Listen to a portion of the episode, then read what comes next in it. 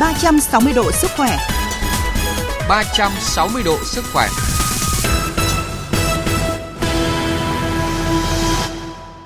Xin chào và cảm ơn quý vị và các bạn đang nghe chương trình 360 độ sức khỏe. Những nội dung chính sẽ có trong 25 phút của chương trình hôm nay. Nhiều bệnh nhân sau khi nhiễm COVID-19 đã gặp các triệu chứng tồn tại dài dẳng, thậm chí phải quay trở lại bệnh viện để điều trị. Đây là nội dung có trong chuyên mục Chuyện ngành y.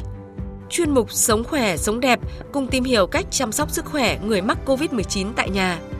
Quý vị thính giả cũng đừng bỏ qua những thông tin sẽ có trong chuyên mục Bạn cần biết ở cuối chương trình.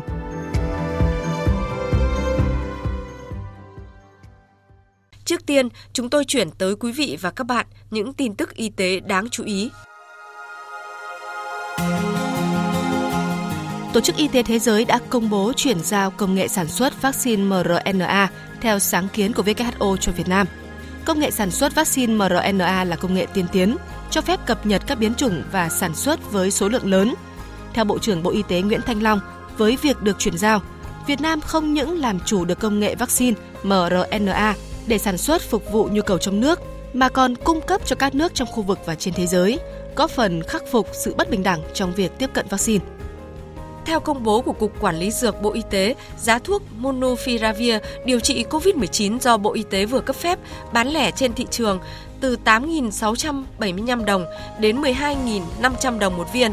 Các chuyên gia nhận định việc có 3 thuốc chứa hoạt chất Monopiravir sản xuất trong nước được cấp phép lưu hành trong thời hạn 3 năm đã giúp người mắc COVID-19 mức độ nhẹ và vừa có thêm cơ hội lựa chọn thuốc điều trị. Bộ Y tế cho biết, Trước tình hình diễn biến phức tạp của dịch COVID-19, nhu cầu sử dụng bộ xét nghiệm SARS-CoV-2, máy đo nồng độ bão hòa oxy trong máu SPO2 tăng cao, dẫn đến việc khan hiếm nguồn cung, có hiện tượng đầu cơ, găm hàng hoặc lợi dụng dịch bệnh để tăng giá bán bất hợp lý. Để sẵn sàng và đảm bảo cung cấp trang thiết bị y tế phục vụ phòng chống dịch COVID-19, Bộ Y tế đề nghị các đơn vị sản xuất kinh doanh trang thiết bị y tế chủ động tăng cường hoạt động sản xuất kinh doanh, khả năng cung ứng trang thiết bị y tế phòng chống dịch COVID-19, đặc biệt đối với bộ xét nghiệm SARS-CoV-2, máy đo SPO2, đảm bảo bình ổn giá các trang thiết bị y tế phòng chống dịch COVID-19. Hà Nội những ngày vừa qua liên tục lập đỉnh dịch mới về số ca mắc COVID-19. Ai rồi cũng là F0, F0 nhiều hơn F1 là suy nghĩ của nhiều người dân tại Hà Nội lúc này khi số ca nhiễm tăng nhanh. Tuy vậy, các bác sĩ khuyến cáo người dân không nên chủ quan, cần tuân thủ khuyến cáo của Bộ Y tế để đảm bảo an toàn cho bản thân và những người xung quanh. Cũng do tâm lý quá lo lắng vì Covid-19, nhiều F0 khi điều trị tại nhà đã tự tìm hiểu và tự dùng thuốc, trong đó có corticosteroid. Đã có trường hợp chảy máu tiêu hóa và nhiều trường hợp bệnh Covid-19 nặng hơn. Theo Phó Giáo sư Tiến sĩ Nguyễn Thị Liên Hương, Trường Đại học Dược Hà Nội, corticosteroid là nhóm kháng viêm rất quen thuộc, được sử dụng trong điều trị nhiều bệnh, ức chế rối loạn viêm, chống dị ứng và ức chế hệ thống miễn dịch. Tuy nhiên, các thuốc này chỉ sử dụng sau khi cân nhắc rất kỹ lợi ích và nguy cơ, chỉ sử dụng khi thật cần thiết. Người bệnh chỉ dùng các thuốc corticoid khi được bác sĩ kê đơn và phải dùng đúng liều lượng, thời gian do bác sĩ kê. Hiện nay thì nhiều bệnh nhân F0 cũng truyền tay nhau cách xông thảo dược giúp bệnh nhanh khỏi. Tuy nhiên theo khuyến cáo của Bộ Y tế thì người dân cần biết cách xông hơi và không phải trường hợp nào cũng có thể áp dụng biện pháp này. Theo y học cổ truyền, những trường hợp sốt không ra mồ hôi thì tuyệt đối không được xông hơi sẽ làm bệnh nặng lên.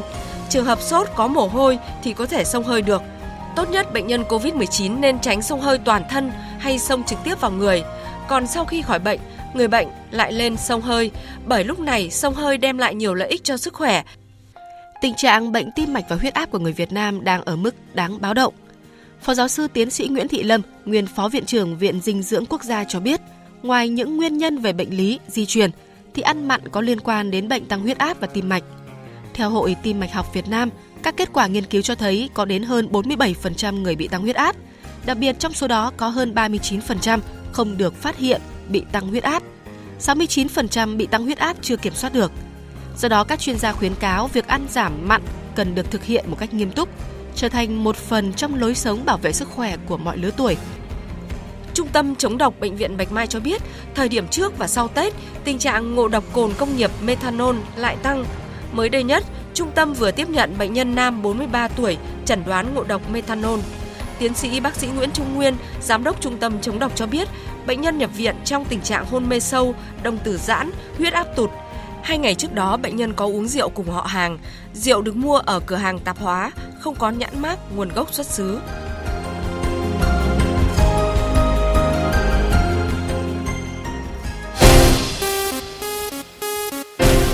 Chuyện ngành y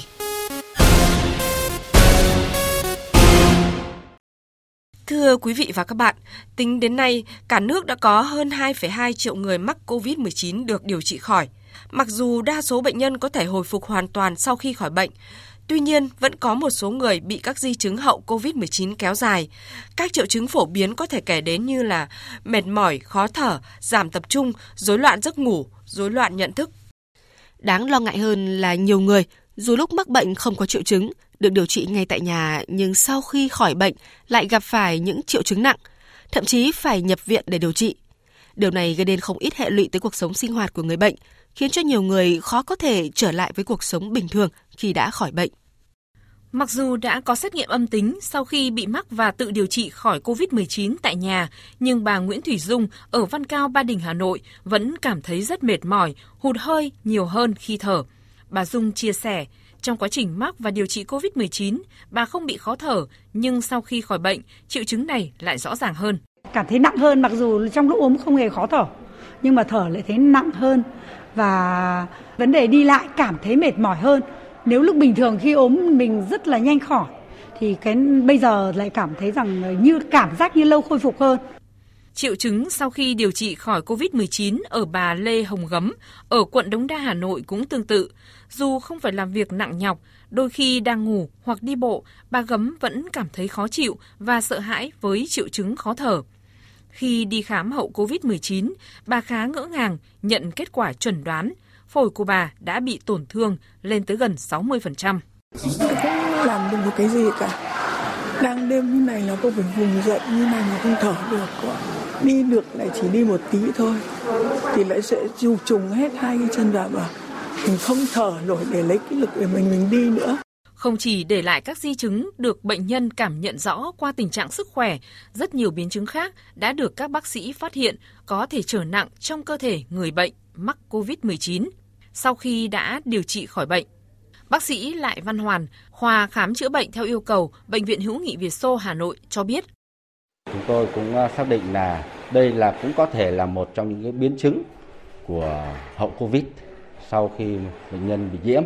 Khi các bác sĩ đánh giá thì có bệnh nhân có những tổn thương về hô hấp, suy hô hấp, trụy tim mạch và rối loạn à, các chức năng cơ thể rất nhiều, rất nặng.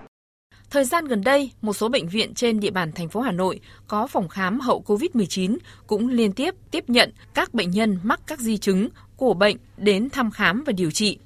Điều đáng lo ngại là đa phần bệnh nhân đến khám dù lúc dương tính chỉ ho, sốt nhẹ nhưng sau khi khỏi bệnh lại gặp phải nhiều vấn đề về sức khỏe. Phổ biến nhất là các triệu chứng liên quan đến đường hô hấp hoặc rối loạn tâm thần. Bác sĩ Lại Văn Hoàn nhấn mạnh các di chứng ở những người cao tuổi có bệnh lý nền thường rõ ràng và phổ biến hơn. Các đặc điểm của bệnh nhân khi đến với chúng tôi là chủ yếu là vấn đề về lo âu, rối, rối loạn lo âu là cái đầu tiên à, trong một thời gian mà bệnh nhân bị mắc Covid. Thứ hai là những tổn thương về hô hấp, những tổn thương đặc biệt trên những bệnh nhân cao tuổi có bệnh nền thì đấy là những cái tổn thương mà hay gặp. Thứ ba là những bệnh lý liên quan đến tim mạch và các rối loạn về mặt chuyển hóa tiếp nhận hàng chục bệnh nhân đến khám hậu COVID-19 mỗi ngày, các y bác sĩ tại Bệnh viện Đa khoa Đức Giang cho biết các bệnh và triệu chứng liên quan cũng đa dạng theo số lượng bệnh nhân. Đặc biệt, trong số các bệnh nhân đến khám không chỉ có người cao tuổi có bệnh nền mà còn có cả những người trẻ từng mắc COVID-19 và không có triệu chứng, giống như trường hợp của chị Phạm Hoài Phương ở Hà Đông, Hà Nội là một ví dụ. Lúc mắc bệnh thì là không có triệu chứng hụt hơi nhưng mà khi sau khi khỏi bệnh khoảng độ 10 ngày thì bắt đầu xuất hiện cái triệu chứng hụt hơi và mệt mỏi. Bây giờ đi cầu thang leo từ tầng 1 lên tầng 2 chẳng hạn là phải hít thật sâu, phải thở ra từ từ thì mới thở được. Theo ghi nhận của các bác sĩ chuyên khoa, khoảng từ 33 đến 76% người bệnh có thể gặp các triệu chứng hậu COVID-19 ít nhất 6 tháng sau đợt cấp tính của bệnh. Trong đó 20% người bệnh phải tái nhập viện, 80% người bệnh phải theo dõi, chăm sóc trong vòng 2 tháng sau khi xuất viện. Bác sĩ Đinh Thế Tiến, phòng khám hậu COVID-19, Bệnh viện Đa khoa Đức Giang, Hà Nội nhận định. Những bệnh nhân của tôi đến khám thì thông thường cũng có rất nhiều bệnh nhân có những cái triệu chứng nó có vẻ như nó nặng lên hơn so với cái tình trạng nhiễm Covid cấp tính của của những bệnh nhân này. Thế thì thông thường lý do thì uh, theo cơ chế bệnh sinh thì những cái tổn thương sau Covid nó vẫn có thể nó tiếp tục nó tiến triển một cách thầm lặng. Thế sau một, khi có một cái khoảng thời gian thì bệnh nhân sẽ có những cái triệu chứng mệt mỏi hơn, rất nó bắt đầu nó nó khởi phát ra thì sau quá trình điều trị thành ra là những bệnh nhân hoàn toàn là có thể sau khi đợt điều trị covid ổn định, một và thậm chí đến một vài tháng, bệnh nhân vẫn có thể có những cái triệu chứng mệt mỏi, hụt hơi, khó thở, stress hoặc mới xuất hiện và thậm chí là xuất hiện mới hoàn toàn à, sau quá trình điều trị các nghiên cứu trên thế giới cho thấy có khoảng 200 triệu chứng liên quan đến hội chứng hậu COVID-19. Chính vì vậy, không ai có thể chủ quan, kể cả người cao tuổi, thanh niên hay trẻ em. Theo các bác sĩ, người bệnh sau khi khỏi COVID-19 vẫn cần lắng nghe cơ thể. Khi có các dấu hiệu bất thường nên đi khám để kiểm soát sớm, vì đôi khi những tổn thương hậu COVID-19 diễn ra rất thầm lặng nhưng có thể để lại di chứng lâu dài. 360 độ sức khỏe, cùng bạn sống khỏe mỗi ngày.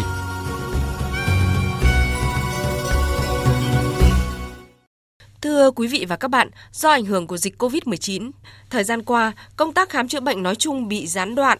Khi dịch COVID-19 lắng xuống, các bệnh viện tại Cần Thơ triển khai song song mô hình vừa điều trị các bệnh khác, vừa tiếp nhận điều trị người mắc COVID-19 và đặc biệt là các di chứng hậu COVID-19.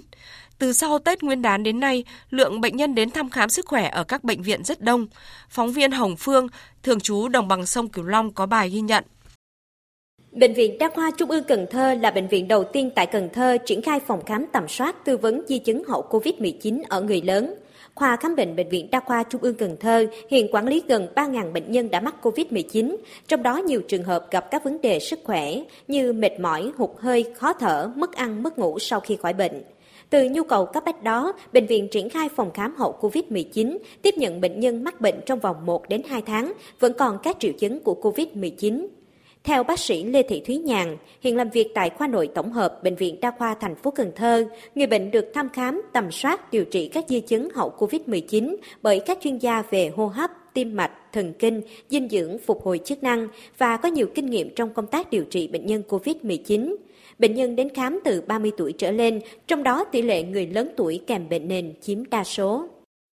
Vào đến đây thì ừ, chúng tôi sẽ thăm khám cho bệnh nhân và không loại trừ những cái bệnh nền thực thể của bệnh nhân. Nếu mà loại trừ được những cái bệnh thực thể thì à, tùy theo triệu chứng của bệnh nhân à, chúng tôi sẽ à, cho thuốc và hướng dẫn chế độ dinh dưỡng cũng như nghỉ ngơi hợp lý.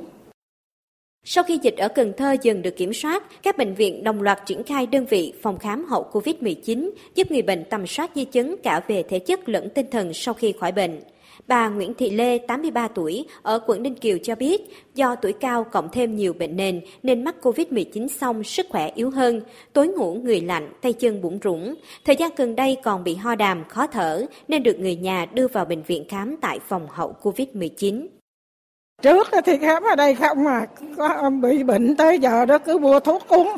Đó, rồi bây giờ thấy cũng như nó nó giảm giảm cái vụ bệnh á đi khám về nghe bác sĩ nói là yên tâm Lượng bệnh nhân tăng cao tại Bệnh viện Đa khoa Trung ương Cần Thơ, trung bình 1.600 đến 1.700 bệnh nhân mỗi ngày. Nhu cầu nhập viện cũng tăng cao. Khoa khám bệnh của bệnh viện đã chủ động sắp xếp khoa phòng nhân lực để đáp ứng nhu cầu của người bệnh.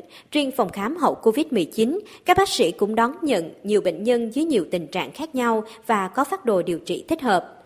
Bác sĩ Nguyễn Thị Thu Vân điều trị tại khoa nội tổng hợp Bệnh viện Đa khoa thành phố Cần Thơ thông tin, khoa đang điều trị bệnh nhân viêm phổi và hậu COVID-19, mong muốn cho bệnh nhân giảm bớt lo âu sau khi nhiễm COVID-19, có tinh thần thoải mái hơn. Tất cả các bác sĩ đều cũng phải cập nhật kiến thức từ à, Bộ Y tế hay là các à, cái hội nghị hội thảo của hội hô hấp để à, mà áp dụng lên giúp cho bệnh nhân là mau chóng phục hồi sức khỏe để họ bớt phần nào lo lắng về cái vấn đề bệnh của họ. Ở đây tiếp nhận là đa phần là bệnh nhân ở thành phố Cần Thơ, không tiếp nhận các tỉnh khác. Nhưng mà một số trường hợp ví dụ ở tỉnh khác họ đến với mình ở trong cái trường hợp là ở phòng cấp cứu thì mình vẫn tiếp tục tiếp tục nhận như thường. Ngoài điều trị hậu COVID-19 cho người lớn, Bệnh viện Nhi đồng thành phố Cần Thơ cũng triển khai thăm khám hậu COVID-19 cho bệnh nhi vì khi trẻ nhỏ đi học tập trung, xu hướng mắc COVID-19 có thể gia tăng. Từng phòng khám hậu COVID-19 mở ra với hy vọng sau đợt điều trị nửa tháng, một tháng, người bệnh cải thiện cả về thể chất và tâm lý, sớm trở lại cuộc sống bình thường. 360 độ sức khỏe, cùng bạn sống khỏe mỗi ngày.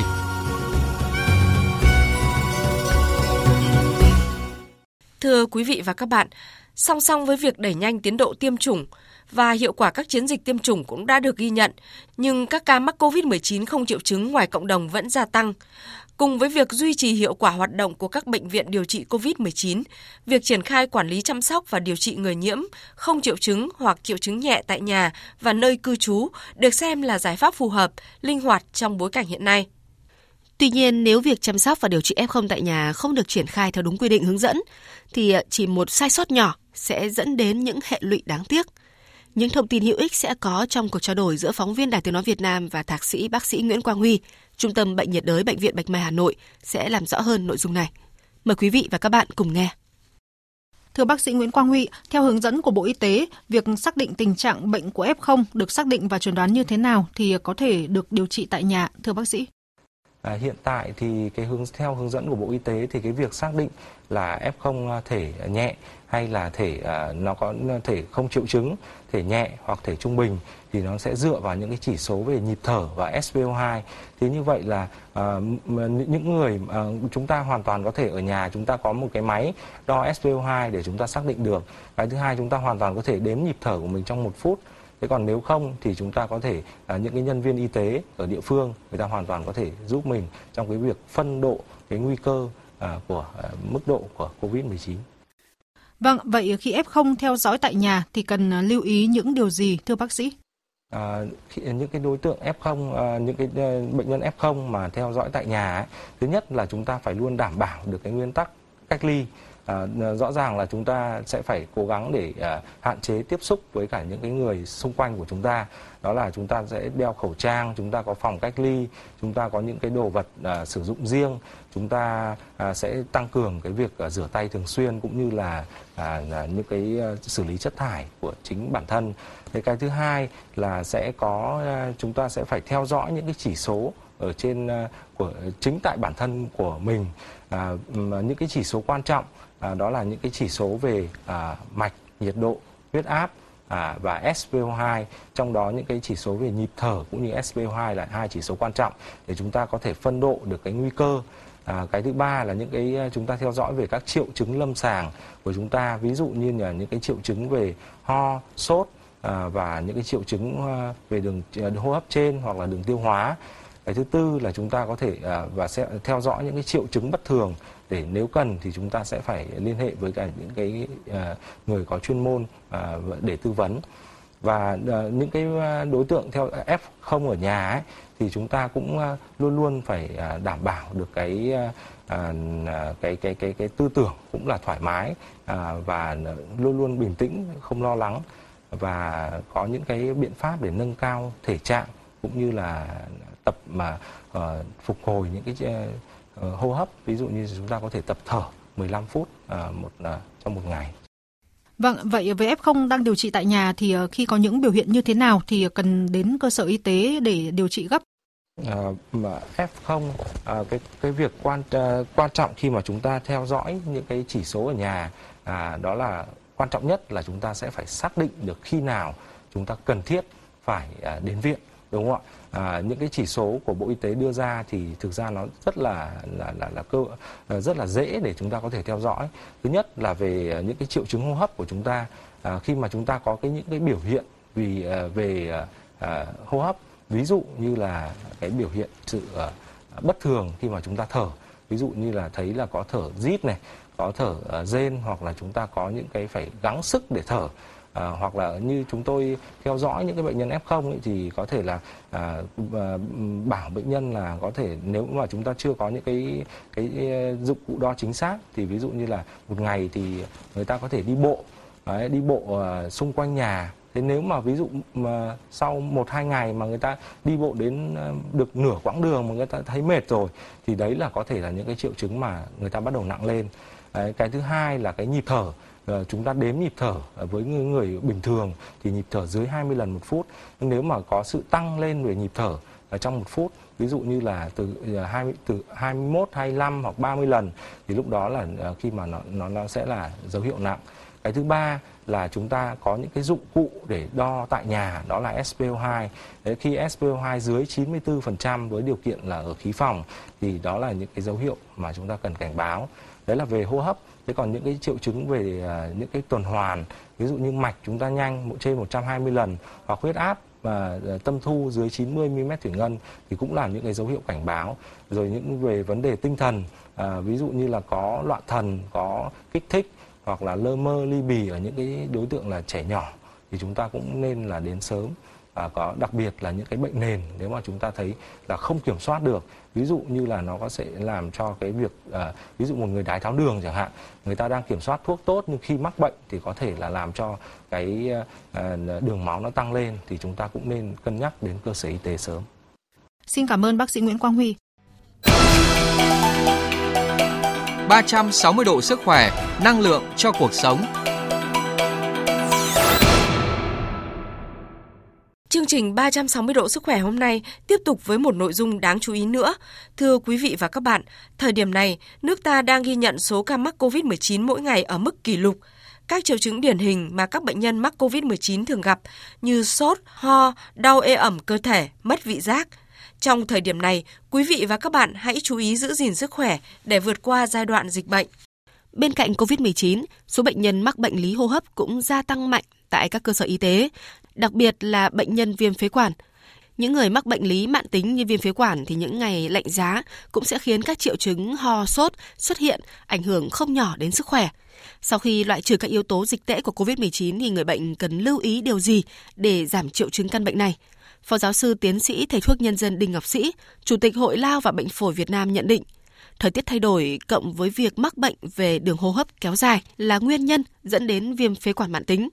Vì thế người bệnh cần hết sức lưu ý khi sử dụng các phương pháp điều trị căn bệnh này chúng ta phải biết được cái nguyên nhân hay là cái yếu tố gây ra bệnh của mình là cái gì để mình kiểm soát nó. Tôi nói ví dụ, nếu như bạn hút thuốc lá thì cái việc đầu tiên là chúng ta phải bỏ thuốc lá. Bởi vì nếu chỉ là viêm phế quản mãn tính do hút thuốc lá thì cái việc mà ta bỏ hút thuốc lá rồi thì hoàn toàn bạn có thể chữa khỏi được. Chúng ta không phải dùng thuốc gì cả. Thế nhưng nếu mà nó chuyển sang cái thể bệnh ho nhiều hơn, đờm mủ hơn, thỉnh thoảng lại sốt hoặc là khó thở thì nếu có sốt thì phải dùng kháng sinh. Nếu nhiều đờm thì phải dùng thuốc ho long đờm hoặc làm loãng đờm ra có nghĩa là làm giảm đi những triệu chứng ho, giảm kháng đờm tùy theo những cái giai đoạn của bệnh mà chúng ta có thể kê đơn khác nhau. Chứ không phải là bệnh phế quản mãn tính của tất cả mọi người đều chữa giống nhau. Chúng ta không được dùng cái đơn của người này để chữa cho người khác. Bởi vì kiểm soát hay là chữa bệnh phế quản mãn tính là cả một vấn đề. Bởi vì nếu chúng ta không biết hoặc là không hiểu hoặc không tuân thủ những cái nguyên tắc cơ bản nhất là chúng ta rất khó chữa. Trong đó phải là biết hạn chế những cái tác nhân gây bệnh. Cho nó ví dụ như là khói thuốc lá. Hoặc là nếu chúng ta làm một cái nghề mà nghề đó phải tiếp xúc với bụi, ví dụ như bụi than, bụi đá, thì cái việc bảo hộ, phòng hộ lao động là một cái việc rất cần thiết. Để trước khi chúng ta à, chữa nó tận gốc thì chúng ta phải biết phòng những biến chứng của nó hay đợt bùng phát của nó xảy ra.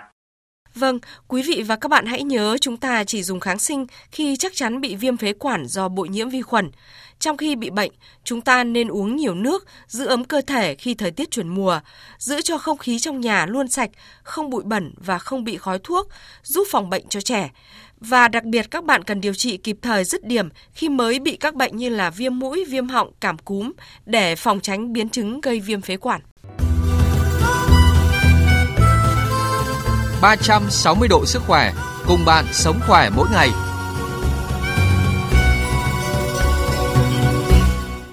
Quý vị và các bạn thân mến, thực phẩm bảo vệ sức khỏe Bảo Khí Khang là sản phẩm kết hợp giữa các thảo dược quý, có tác dụng hỗ trợ giảm triệu chứng ho, khạc đờm, khó thở, giúp thở dễ hơn ở người có bệnh đường hô hấp, giảm tái phát đợt cấp và biến chứng viêm phế quản mạn, hen suyễn, phổi tắc nghẽn mạng tính COPD.